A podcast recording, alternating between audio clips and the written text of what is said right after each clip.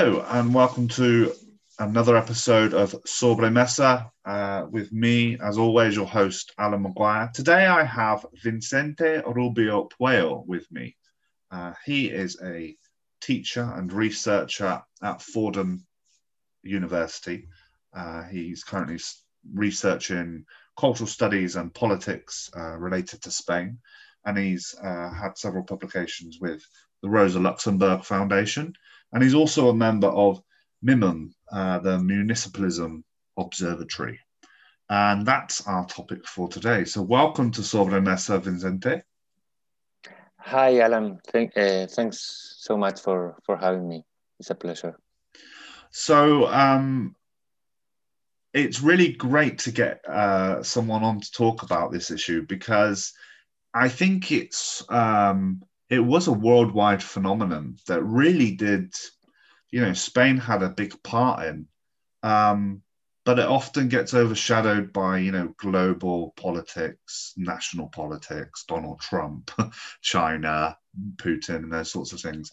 Um, so, could you just give us uh, a basic understanding of what this type of governance is and you know when it started and and that sort of thing. Mm-hmm. okay yes uh, so well what is municipalism? Basically well we start from the word itself is it's about well the municipio right? The, the city either a small city or or a biggest city a, a, a village whatever. Uh, and it's basically a political tradition focused on local power building local power either by uh, growing like social movements at the local power or mm-hmm. even uh, taking power uh, the local power by elections right? Running for elections. Uh, but it's important to keep in mind that well it's not uh, yeah it's not like purely movementist so to say and not purely electoral. It's, it's very important to keep the balance between both uh, approaches and basically, well, in Spain, it has a very long tradition, but maybe we can discuss that discuss uh, that later. Uh, I think stemming from the 19th century, basically very connected to the anarchist and federalist traditions in oh, Spain. Wow. Mm. Uh, but then, I mean, in the in its new meaning, so to say, the last few years, it's it's uh, connected to well the so-called municipalist confluences that emerged around 2014, 15 in Spain, in Madrid, in Barcelona, Zaragoza, Cádiz, uh, many many cities. Actually, there was, I think there was at some point more than 100 uh, municipalist confluences all over the, the country, right? Wow. Like from bigger cities to to very small villages and basically it's about well it's uh, yeah the understanding uh, of the what we might call the municipalist hypothesis is that well you need to start from local power uh, because it's the, the level of government that it's closer to the everyday problems of, of citizens of people. And then uh, maybe then sometimes uh, it can be, and this is also another problem, the problem of scale, another discussion that we can have. Uh, maybe you can jump to the state level, but the focus is is to to keep uh, politics uh, focusing uh, on the politics uh, at the at the local level. Mm. And yeah, there are like many different characteristics that we can discuss later, but basically that's it. Then maybe what is interesting to understand, there are like several traditions of municipalism all over the world. Like, for example, there is one, uh, for example, in the United States, there is also a municipalist tradition, or like uh, it's called also like uh, uh libertarian socialism or libertarian uh, communalism, etc. There, it's different names, but mostly um, by this U.S. Uh, author Murray Bookchin uh, who was the, the founder, so to say, of, of that tradition. Mm-hmm. So, and then of course there is this connection with other concepts, very known uh, concepts, like for example, the right to the city by Henri Lefebvre, this uh, French sociologist, and uh, another like different traditions and concepts.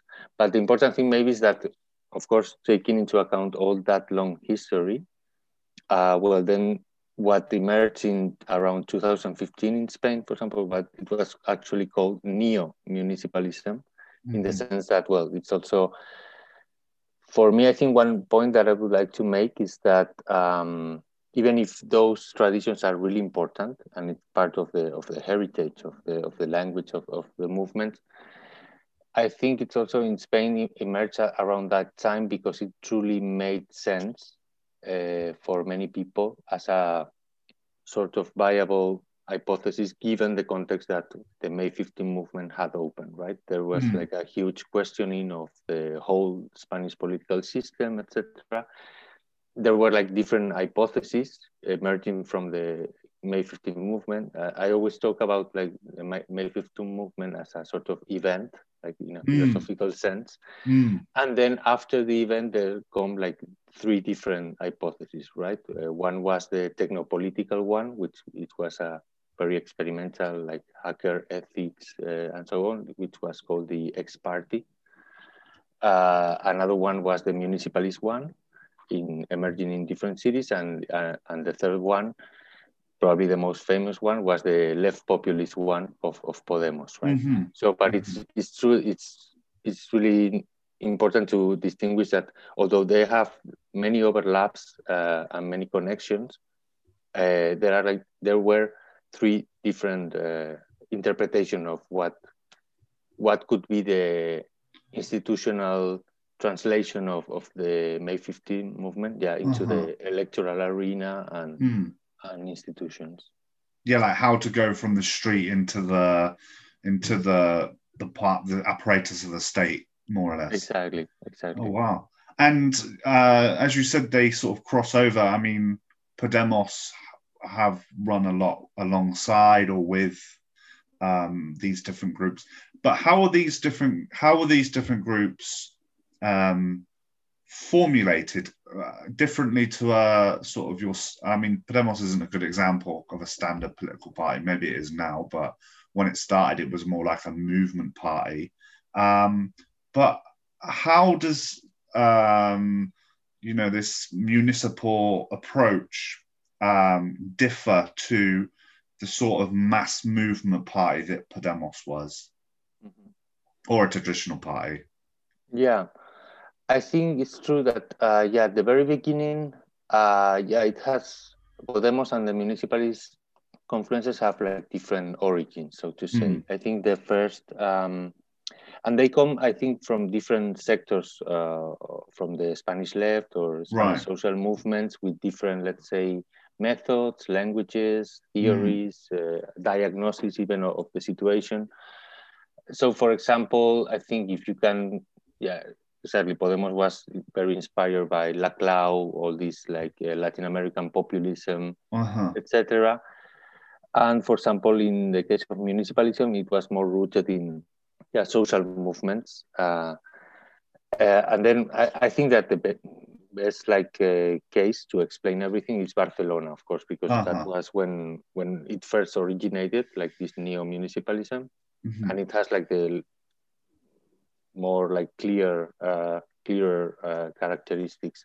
Mm. So, for example, obviously it was the role of of Ada Colau and people coming from the PAH, the people uh, platform for people affected by mortgages.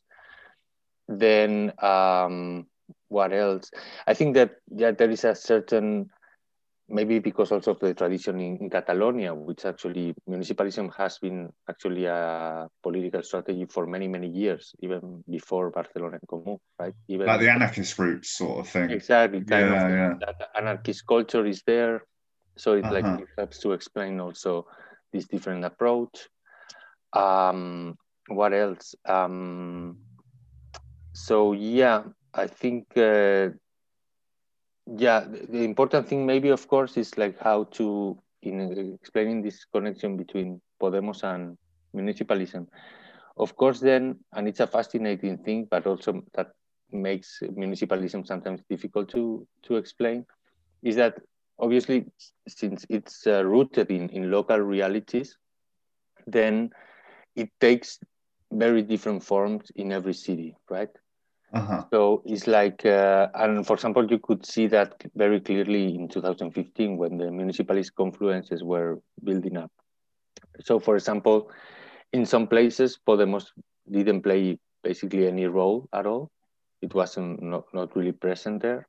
Mm. In other places, actually, Podemos was the main uh, like uh, motor, right, or right. The, the main uh, force uh, within the confluence, etc but I think that yeah, uh, and it's important also to take into account. I, I, use this word confluence instead of let's say coalition because mm. I think for me it's, it's important to point out that um, the idea when the municipalist confluences started was that uh, well it was not like a conventional uh, political party right it, it was more like a yeah this space where both pre-existing political forces, but mm. also ordinary citizens could uh, join, right? It's not just like, uh, as we call in Spain sometimes, the sopa de letras, the alphabet soup, right? Where you just like put together different pre-existing parties and then uh-huh. that's it. But it was more like a process, a more open process where people without political affiliation could just join and also contribute to the platform, to mm. the I don't know the different documents, working groups, etc.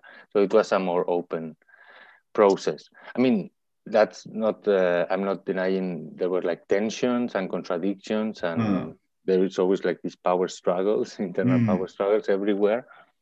But I think yeah, that's that, that's why yeah, you can see if you like go and analyze each case, city by city, you will see that. Uh, at least in the in the at the beginning in 2015 you could see like different geometries of forces in in every city according to well local political traditions what organizations were more present in that particular city or not uh, different yeah political cultures that uh, mm. translate in in different political forces yeah so in in the in the case of Barcelona, I mean, taking it as a as you said, it's one of the clearer examples you had the the PAH, which is um, you know the platform against people affected by mortgages, people losing their homes and things.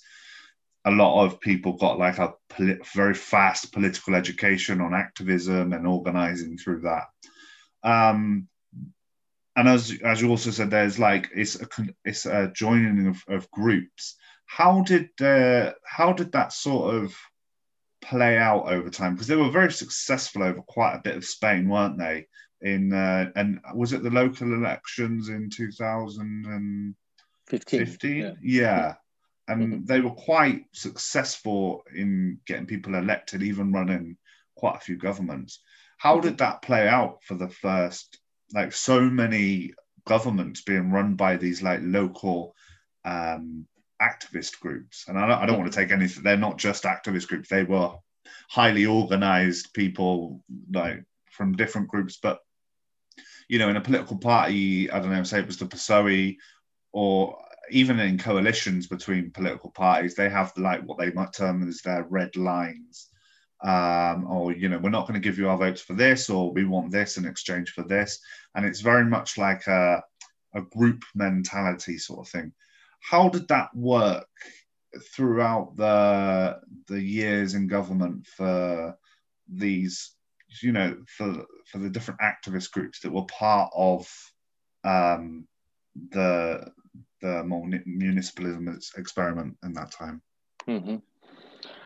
Yeah, well, of, of, course, again, yeah, the context in every city is, plays uh, a huge uh-huh. role, and then there has been like very different stories. But let's say that, um, um, let's see, well, just exactly, just to remind the, the listeners, uh, exactly in 2015, in the local election, it was in May 2015, mm-hmm.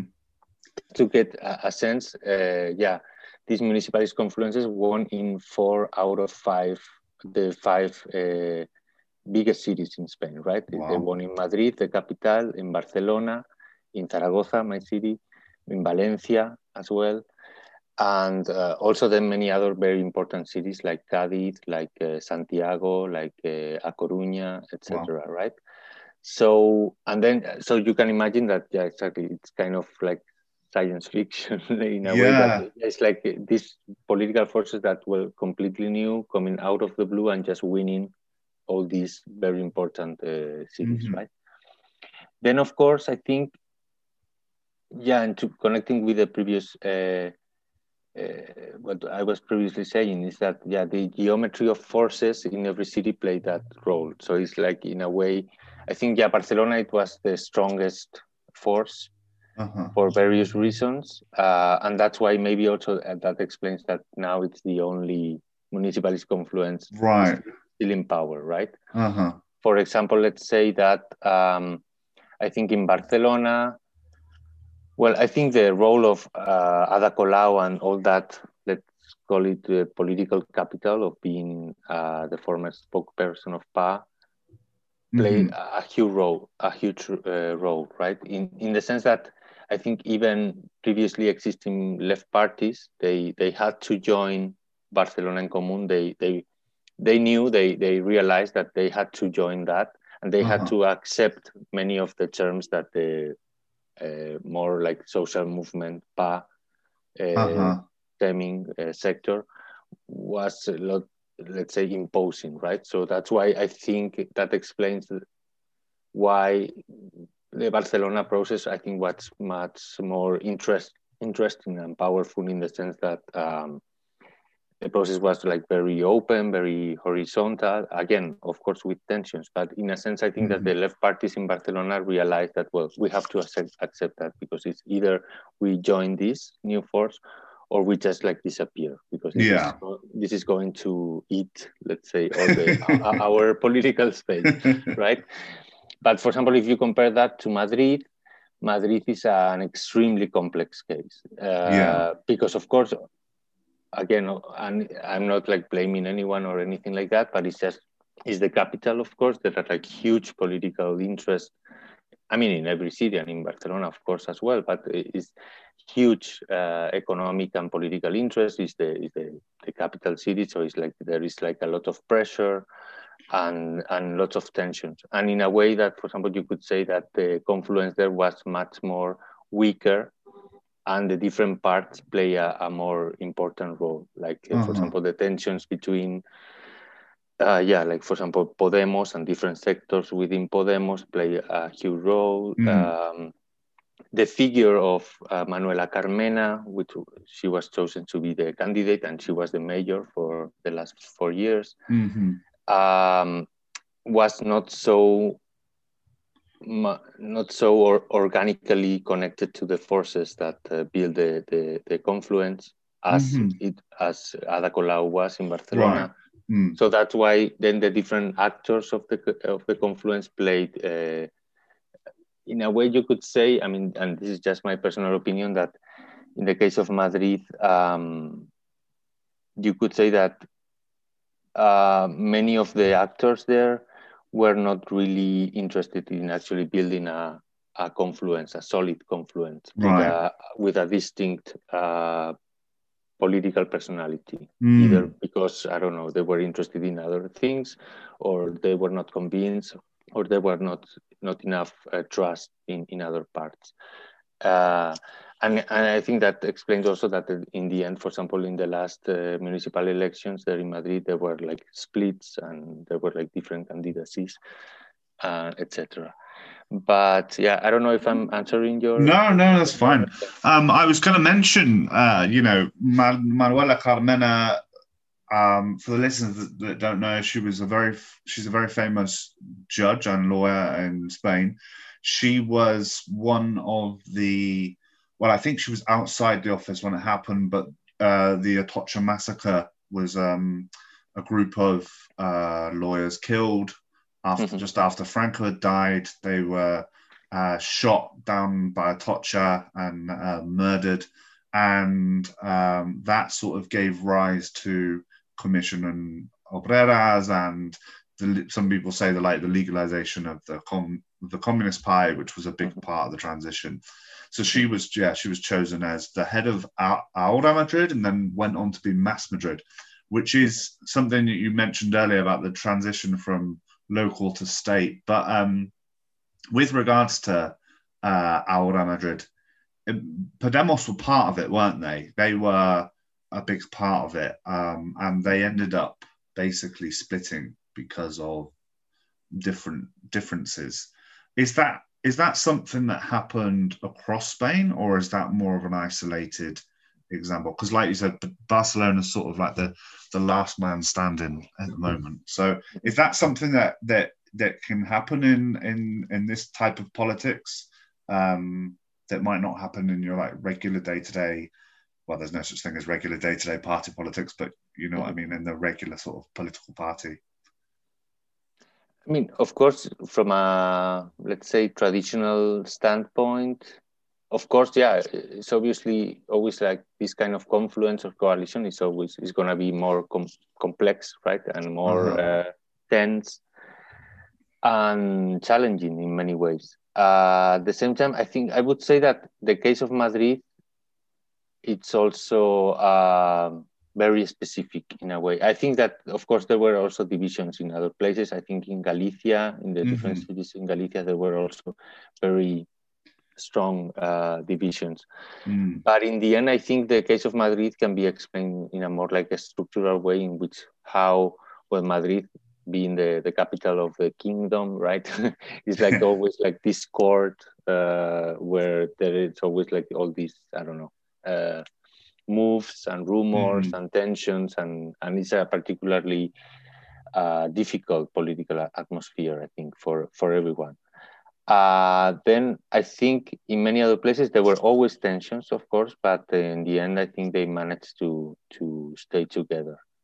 Uh, but it's true that well, it's um, uh, yeah, I don't know. I think also something that I always think about this, and it's a kind of it's a shame what happened. Also, I think that, for example, in general, the municipalist confluences in all the cities they did a very good job actually in terms of policy, in terms of different measures that they took. Again, always with limitations, with contradictions, with pressures against them, mm-hmm. etc.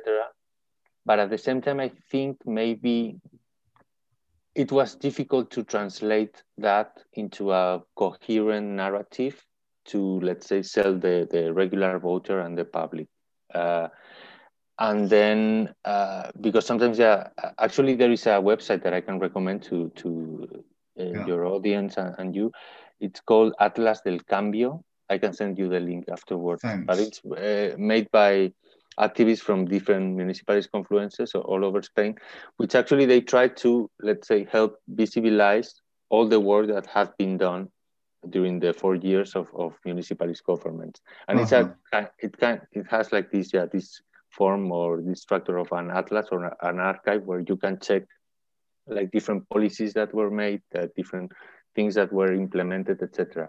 The thing is that it's a beautiful website, for example, and and there are like many a lot of work uh, done by many people about this. But it's true that in the end, it was difficult to transmit that uh, the, the amount of things that were done uh, to to the to the let's say the the regular voter, people that are not very like into politics, not so much as as mm. activists or etc. And also then, also I think that the change of the political climate uh, from 2015 to uh, 2019, especially for example the all the situation in Catalonia, I think mm. changed a lot of the, the political climate. Right. A lot of polarization. Obviously, in the case of Catalonia, it affected uh, a lot of Barcelona en Comú. Mm-hmm. We can talk about that later. But also, I think, yeah, sometimes I think, and this is also another discussion in in municipalist circles. It's true and it's again it's a shame but it's how politics work i guess that of course municipal politics is the well the, the, the politics that affect us the most right as regular citizens our mm-hmm. everyday life very like bylaws and procedures and policies that affect very concrete specific things of our daily life but at the mm-hmm. same time we cannot avoid that that local level is always mediated by a broader political climate, climate at the national level or even mm. at the let's say the european level or even yeah. the global level in the sense that there is like also then certain moods and i think my impression in general is that yeah the, the municipalist confluence did a pretty good job in general uh, mm-hmm. when when they were ruling the, the, the different cities but then maybe uh, well it was not enough or, or somehow it was not so perceived uh, by regular people. And at the same time, I think there is also another issue with that, which is that it's really difficult sometimes to sell what you are doing when what you are doing is actually not so spectacular. Because yeah. sometimes, because for example, I think that for traditional parties, the Socialist Party and the Popular Party, it's it's very easy. It's basically okay. Let's build a huge new I don't know um, convention center or whatever, and then yeah. we cut we cut some you call it uh, like red tape or yeah or yeah. And then we inaugurate this, and then we we have the press and photos, and then there is always this. It's very easy to build this narrative that well we are doing things and we yeah. are creating new things. Sometimes I think that the municipal conference did a lot of, of things, but sometimes in a less spectacular level. So then, uh, because they were basically, for example, taking care of, I don't know, public transportation or uh, renewing and remunicipal, remunicipalizing public uh, services, etc. Uh-huh. All these things that are really needed and actually, I think, benefit people in their everyday life, but maybe then are just taking taken for granted. Right? Yeah, yeah and then it's like people when then well four years uh, after then they yeah. they go to vote they are influenced by many other things going on uh-huh. polemics yeah. I can see that happening because i was here for the last um I, I voted in the last local elections as well. Um but i could see that this sort of it seems like this wave that um ahora madrid you know it sort of there was a i don't know a a spirit of change with the 15M. People like it seemed like people lent them their votes because apparently, like I was told as well, and I, I don't have the statistics for this, but like Madrid has always been governed really historically by the PP, and the reason they say that Carmena got in was because some sort of centrist, more more center, even some center right leaning uh, people lent their vote to her because they knew who she was, they trusted her. And then, but she really did do some phenomenal stuff in the four years that she was in. I mean, there's the renewal of Gran Via, there, you know, um, well, the, the sorry, the the shortening of Gran Via, uh, the width of it. But there's also like they're redoing the whole of the part by Templo de Debod. This is all in central Madrid for people that don't know. And it was all done through local referendums on the internet. And, you know, there was all this, they tried to build up this infrastructure of local democracy, um, which probably, you know, probably wasn't as successful as they would hope it would hoped it would have been. But they did a, they did a lot. And I think I was really like, I was really shocked. Someone said, yeah, but she didn't sort out the rubbish collection in the south of Madrid, and I was like, Jesus, the amount this woman done in four years is more than probably the PP government has done for the last twenty years. Mm-hmm. Um, and she got and she managed to stay, you know, not that you have to stay in within the confines of finance, but she managed the books quite well as well, apparently, which is what uh, you know some more on the centre or the or the right will be looking at that as well. Um, but yeah, obviously they didn't lend her their vote the second time. Um, and and is that is that something that um, you found with this sort of movement that yeah that you said it feeds off the bigger political climate but it's more successful when there's a when there's an air of change maybe? Is it is that true? I mean in the in the case of spain obviously yeah there, there was this political climate created basically by by the May 15 movement. There was like this huge desire for change, for uh-huh. new new people, new ways of of doing politics, etc. That unfortunately I don't see that anymore.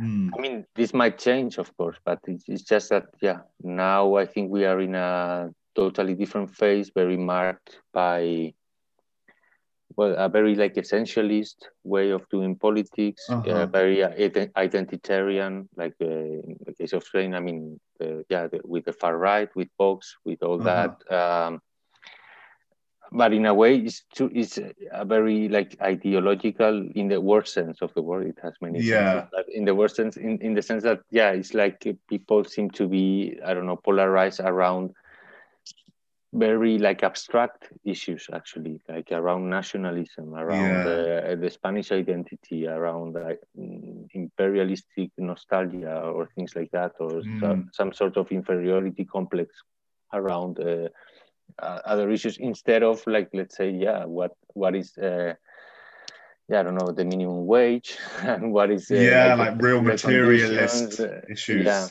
and these like yeah material issues uh, needs uh, pains that people have. And yeah it's very difficult to revert. I think that everything of course comes and goes. So it, it might change and then there will be a, another uh, a different scenario which would allow uh, new things to emerge. Uh-huh. so it's true that uh, always everything is very yeah like conjunctural. So it comes and goes and yeah. At the same time i think it's important to i don't know trying to be like uh, optimistic right Uh-huh. even if in this context is like uh, well it's important to take into account account what uh, all this experience that has been gained Mm. all the, the that experience in government and then of course things maybe these are not new forces anymore so then there is this kind of like appeal of the new thing uh, that's lost okay but Uh-huh. at, at- at the same time okay the, the idea is how to then well how to become and keep being like forces for change even Mm. if, if of course i think it's you cannot avoid to get more like institutionalized and become a sort of more conventional political force but at the same time if you keep doing let's say for example um, this kind of work that it's yeah attached to to communities to neighborhoods hmm and also to changing the the political culture of the country long term. So basically it's like uh, in order to well to to build like new new narratives and politi- uh, and sorry and and political imagination and and Uh-huh.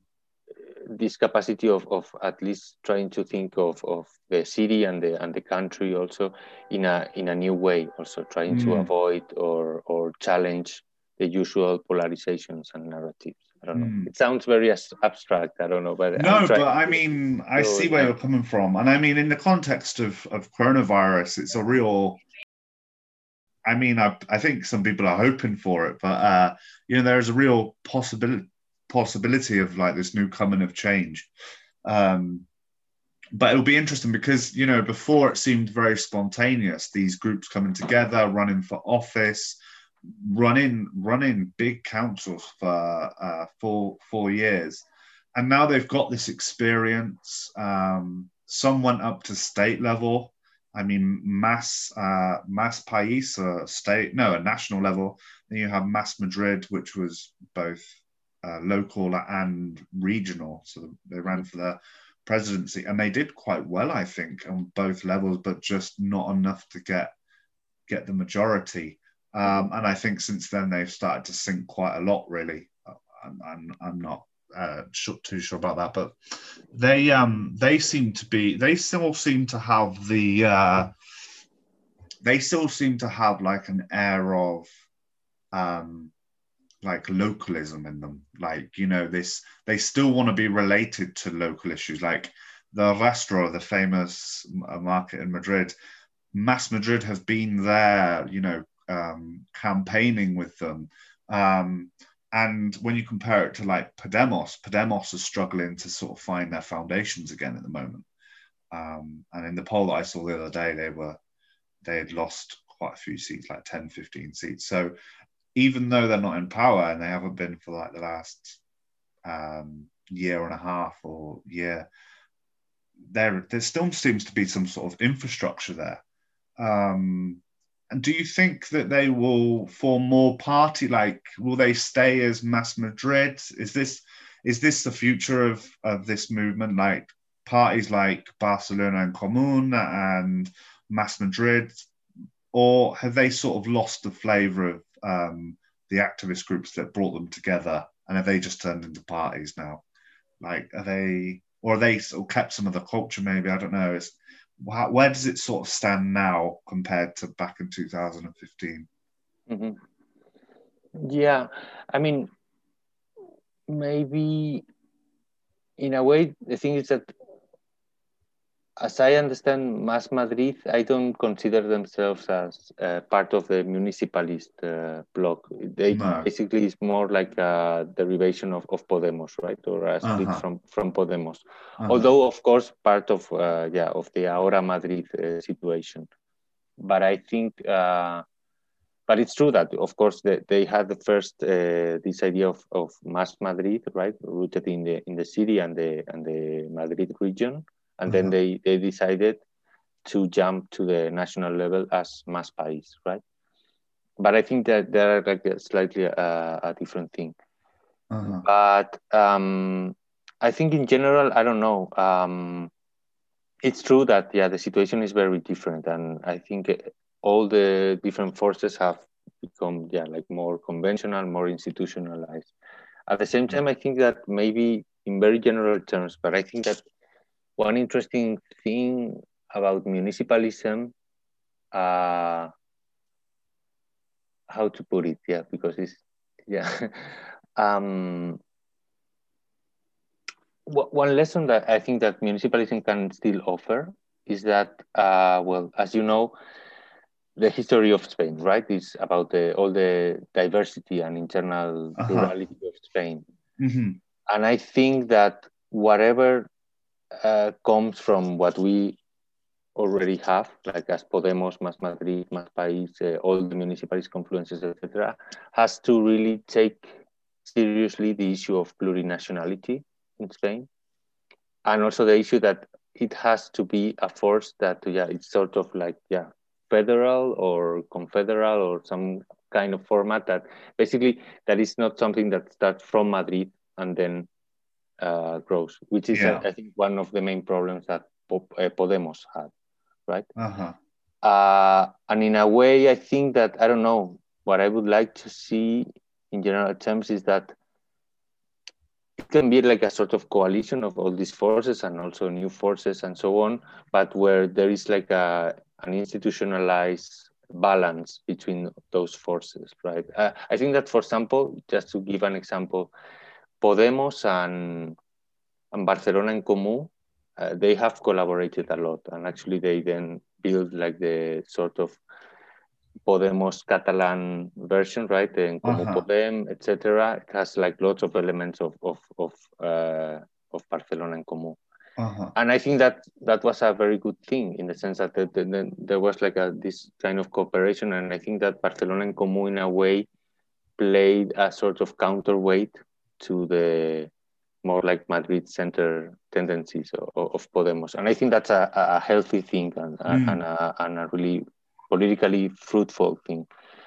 Then, um, yeah, but I, I, mean, right now, yeah, the land, the, the, political landscape is too complex to see what what it will be or how every force is going to to evolve. But I think that for me, the key question is that, that and again, that's, I think, a lesson from municipalism in the sense that it's not about like becoming, um, how to put it, like uh, enclosed or enshrined in your local reality only. Of course, it's about redefining from the local level how uh-huh. also the national uh, politics can look like in, in the sense that then, for example, if you have uh, yeah, like different forces governing in different cities, then you can.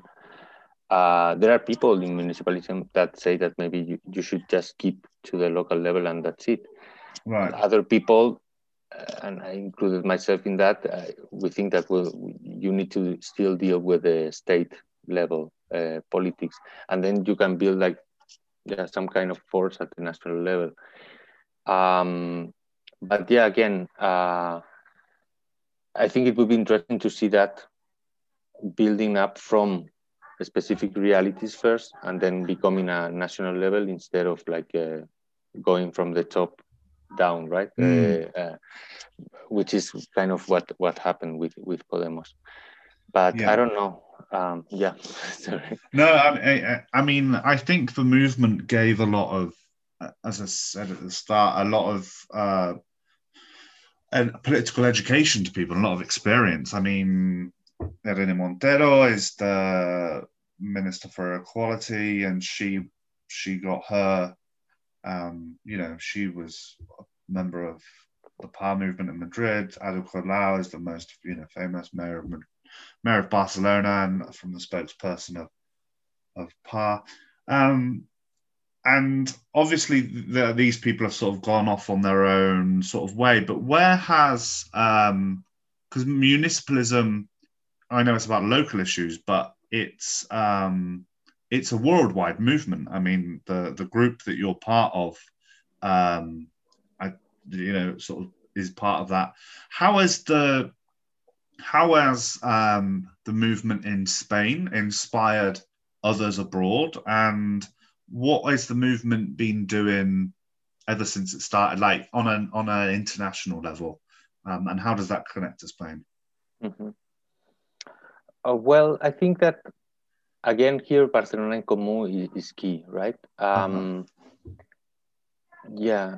Uh, exactly. I think one very interesting thing that Barcelona en Comú has done the last few years is that uh, it has developed an its own like international politics in a way. I mean, I think that kind of easy to to do it in, in a city like Barcelona, which has always always had this international presence, right? Uh-huh. But I think they they use that international presence of Barcelona in a very intelligent way. And among many things that they did, uh, like for example, they built this uh, initiative with Paris and other cities in Europe, like the refugee cities, when all the refugee right. crisis yeah. was going on. So basically, it was well, the, the national states are aren't doing anything, so then let's take a few cities and then let's let let the cities do do something about that. Right. But also another initiative that they did, it was the Fearless Cities Conference, right? Which was celebrated, I think, in Barcelona, June 2017, I think. And uh, well, basically it was called, I think, International Municipalist Summit or something like that. So they invited activists from all, all over the world. And of course, it's not that that was the beginning of, for all the initiatives. There were there are uh, lots of municipalist tradition all over the world, but I think that uh, and there has been like for many years, but um, I think that meeting in Barcelona was a very like a nice impulse for for a sort of building like a, an international municipalist network. Then, for example, that that uh, Fearless Cities meeting was replicated in different ways. For example, I mean, I personally, for example, I, I helped organize the New York meeting, which was for the North America region, right? Canada, US, and, and Mexico. So we we gathered, I think it was 2018, in the summer of 2018 but the, the, there were uh, also in in Warsaw, in Brussels, uh, in um, uh, also in Chile. I think there was another meeting, like more like regional versions of the Fearless Cities uh, conference. Uh-huh. So I think that was a, a very good uh, thing to do. Then I think, uh, I mean, Barcelona has become like this kind of model in a way, but of course, again, it's very important to to to to stress that uh, yeah every political experience every uh, case of municipal uh, forces in, in the world well, has many different contexts histories uh-huh. traditions etc but also maybe something that i wanted to highlight because i think we've been discussing a lot of things but maybe i haven't truly explained what municipalism is about maybe i don't know yeah yeah go for in it. the sense it's very difficult of course again but uh-huh let's say just to highlight a few key points, right, or key concepts for municipalism. One would be like, uh, let's say, well, the stress of, uh, and we mentioned this already, this redefinition of what democracy is, right? along like more participatory uh, lines, right? Uh, like uh, developing uh, spaces or tools for uh, political participation for many people. Let's say uh-huh. it can be participatory budgeting, although there are like many contradictions in participatory budgeting, but uh, of course, trying to develop as many spaces and tools so people can participate in politics more frequently and more directly, right? So that would be one point. Another one is the stress uh, uh, in social economy. So let's say, like for example, developing like all kinds of cooperatives, of uh, all kinds of initiatives of social uh, in the social economy field. Another thing that I would like that I would stress is uh, the feminization of politics uh, or feminizing of politics. It's called basically, of course, the influence of feminism uh, but at different levels, okay? Not only, for example, this was very much talked about when Ada Colau and Manuela Carmena as cases of that. Uh-huh.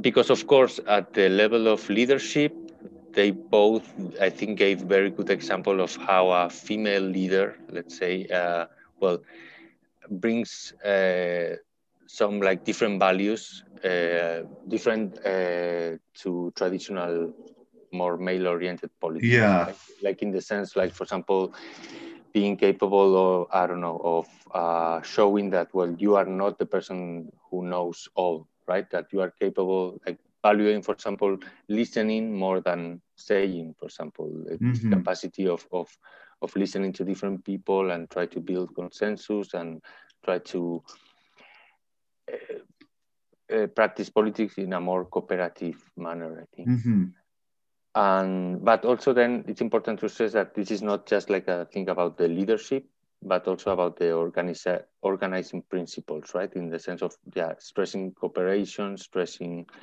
uh, inclusivity at all the levels of political organization trying to value uh, let's say um, attitudes and, and profiles of people that are not just like well uh, who is the guy who i don't know uh, shouts the most at the assembly yeah.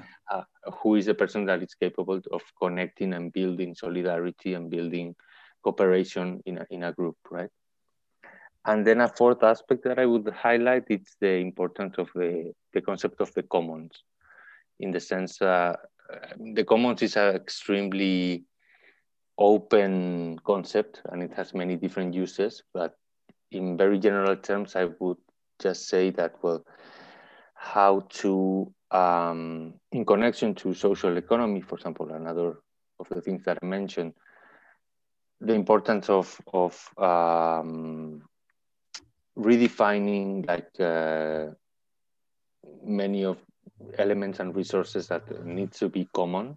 Uh, let's say that, for example, the water or, or many rights and, and basic services, education, healthcare, etc. Mm. All things that are uh, indispensable to, to reproduce life.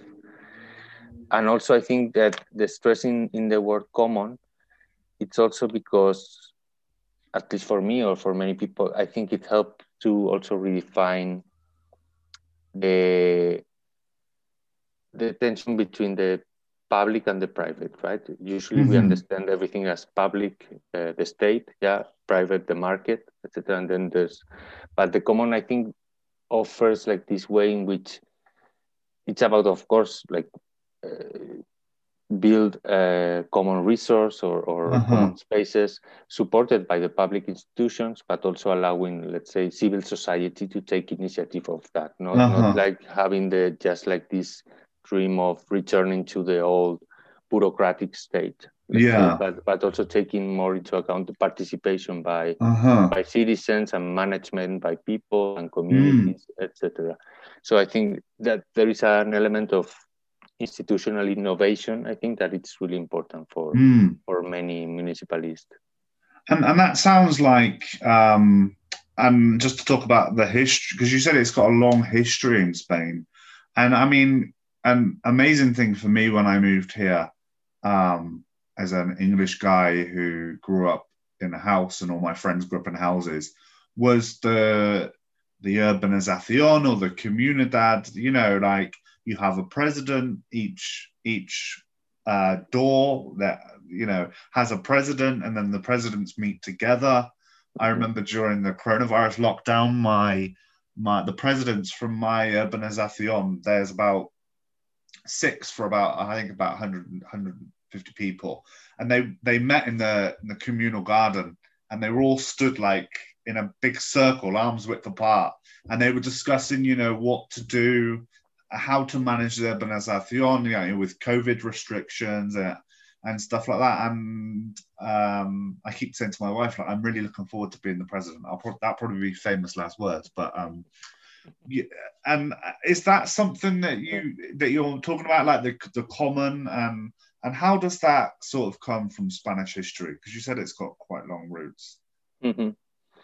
Well, yeah, I mean, I'm not sure about the yeah the comunidad de vecinos, right? Or the, this kind of- in the sense that, uh, but it's, it's really interesting actually as a very like everyday example of that. It- It's true Yeah, that, um, and maybe also how in a way, maybe you've you've heard about it. I'm sure that how this kind of comunidades de vecinos, uh, those meetings are kind many times like demonized in a way as as something that which I don't know. There is like this TV show like Yeah. Aquí, no- Aquí no hay quien viva or I don't Uh-huh. know uh, what's the name anymore. But yeah, it's like uh, this kind of uh, satire about uh, how yeah. these uh, neighbors uh, get together and so on. No, Uh-huh. but uh, I don't know. I mean, about history, it's true. Um, I think that just to give a little context, well, maybe hmm, uh, in a way, this connects maybe to something that I, I, I was saying previously, in the sense that, um, yeah, as you know, uh, Spain is a very like diverse country with many different histories, and then of course we've had like lots of tensions because of that, right? Because of the centralist or imperial building of, of the of Spain. So then Uh-huh. that that has affected uh, well the relations between different different parts of the country or different nationalities, right? Mm. I think that, well, then in the 19th century, what you can see is that, for example, the anarchist tradition and the federalist tradition, which in Spain I think work sometimes, not always, but sometimes as synonymous. I mean, federalist, for example, in, in the US where I live, it has to, totally different meanings. And, and of course, I mean, Republican, that's also a whole other story yeah. but uh, in Spain, yeah, it's, for example, I think one very important figure is Francesc uh, Pi Margall, right, which was uh, this uh, anarchist thinker, and he he wrote this book, uh, which is called, I think, Las Nacionalidades. Maybe it's a longer title, but basically, Las Nacionalidades. Um, I have it here. I don't know. Yeah, it's somewhere. Here. um, but basically, well, he took inspiration from Proudhon, I think, and uh, in the way in which I don't know he defined like the different structures of a let's say anarchist society, but actually stressing the municipal level, yeah, as a sort of like basic unit of, of Uh-huh. Administrative and political organization, and then you can build up from that uh, different like confederations of of uh, cities or villages, etc. Like a whole like theory about that. But I think that uh, yeah, one important thing about then uh, about municipalism and federalism is yeah like this federalist impulse, which I think is really interesting in Spanish history because uh, in the last few years I think is an example of that. How we always get uh, stuck in this confrontation between two parallel nationalisms, right? Right. Which is yeah, like the centralist uh, Spanish nationalist Uh-huh. nationalism, and then the different like let's say Catalonia, but then Mm. used to be also the Basque Country or or other nationalisms. And in a way, I think that by stressing the local level, the municipio, the city, etc., it's a way to deconstruct, uh, in a way, this polarization. It's like a, let's of course, accept and let's uh, delve into the country's diversity, but not from a, let's say, identitarian uh, nationalist uh, sentiment, but more from from the specific uh, political cultures and the specific demands and, and concerns of people uh, at the at the city level, let's say. And yeah, I think that uh, in a way, I think the municipalist and, and federalist traditions help us to, I don't know, to in a way dilute or deconstruct many of these oppositions that have structured Spanish history. Mm. Then, I mean, I don't know. I think yeah, anarchism has then yeah be, has been a, a very strong political tradition in Spain. Um, I don't know. It's like about the examples you mentioned. I don't know. There is always maybe a sort of Mediterranean thing, maybe yeah, about the, the, the yeah. use of, of public space uh-huh. and the use or the need for gathering and discussing things and this kind of like yeah. uh, assembly style uh, things. Uh, uh-huh. But uh, maybe I would attribute that not so much to anarchism, for example, as a tradition, but uh, as a more, an even deeper yeah, Mediterranean thing. Yeah. Or cultural thing.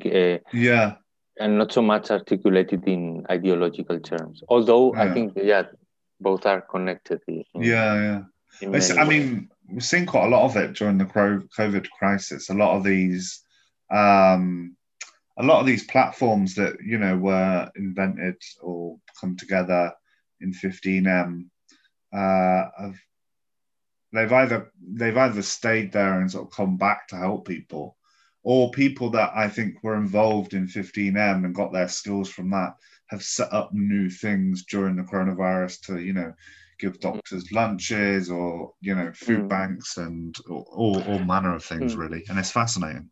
Yeah, and, and, maybe, yeah, exactly. And just to give more, more context, uh, I think that, for example, it's not uh, random that, for example, Catalonia has had, uh, and in a way, also the Basque Country has had uh, also a lot of municipalities uh, experiences in the past. Like for example, in Catalonia, right. there, ha there has been this kind of local candidacies from the uh, when since the democracy started in, in 78 right -huh.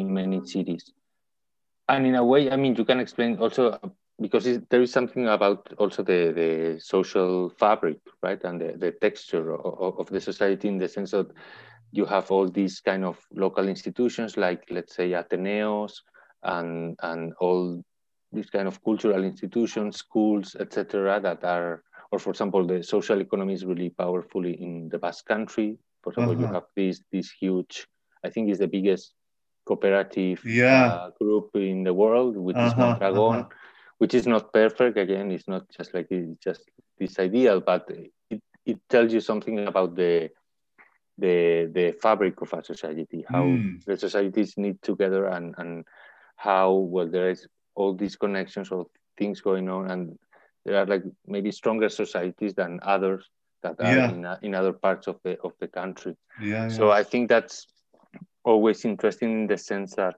uh, I think municipalism ideally always runs along with uh, the importance of let's call it civil society in the sense uh-huh. of this, this, ability of people to organize themselves mm-hmm. and then of course yeah you need to interact with institutions and to with the state but uh, first you have like this self-organizing principle so to say or, or even for example when we talk about institutions it's not just like there is institution is something that belongs to the state or to the uh, an administration, but it's something that well institutions are built by the people also. So mm. it's like uh, people and different groups of uh, the civil society organize and, and then get together and then they give birth to let's say yeah an ateneo or a cultural center or a, a different way right uh, -huh. different different spaces yeah and uh, thanks for your insight into municipalism. I mean, it's really uh, interesting, and I think you can still see the effects of the movement in Spain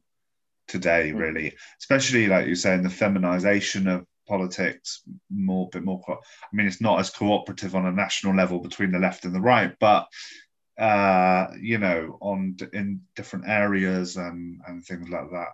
Um, and certainly there's more women in, in Spanish politics nowadays as well. Mm-hmm. Mm-hmm. Um, so you can definitely see the uh, the after effects. So thank you. Mm-hmm.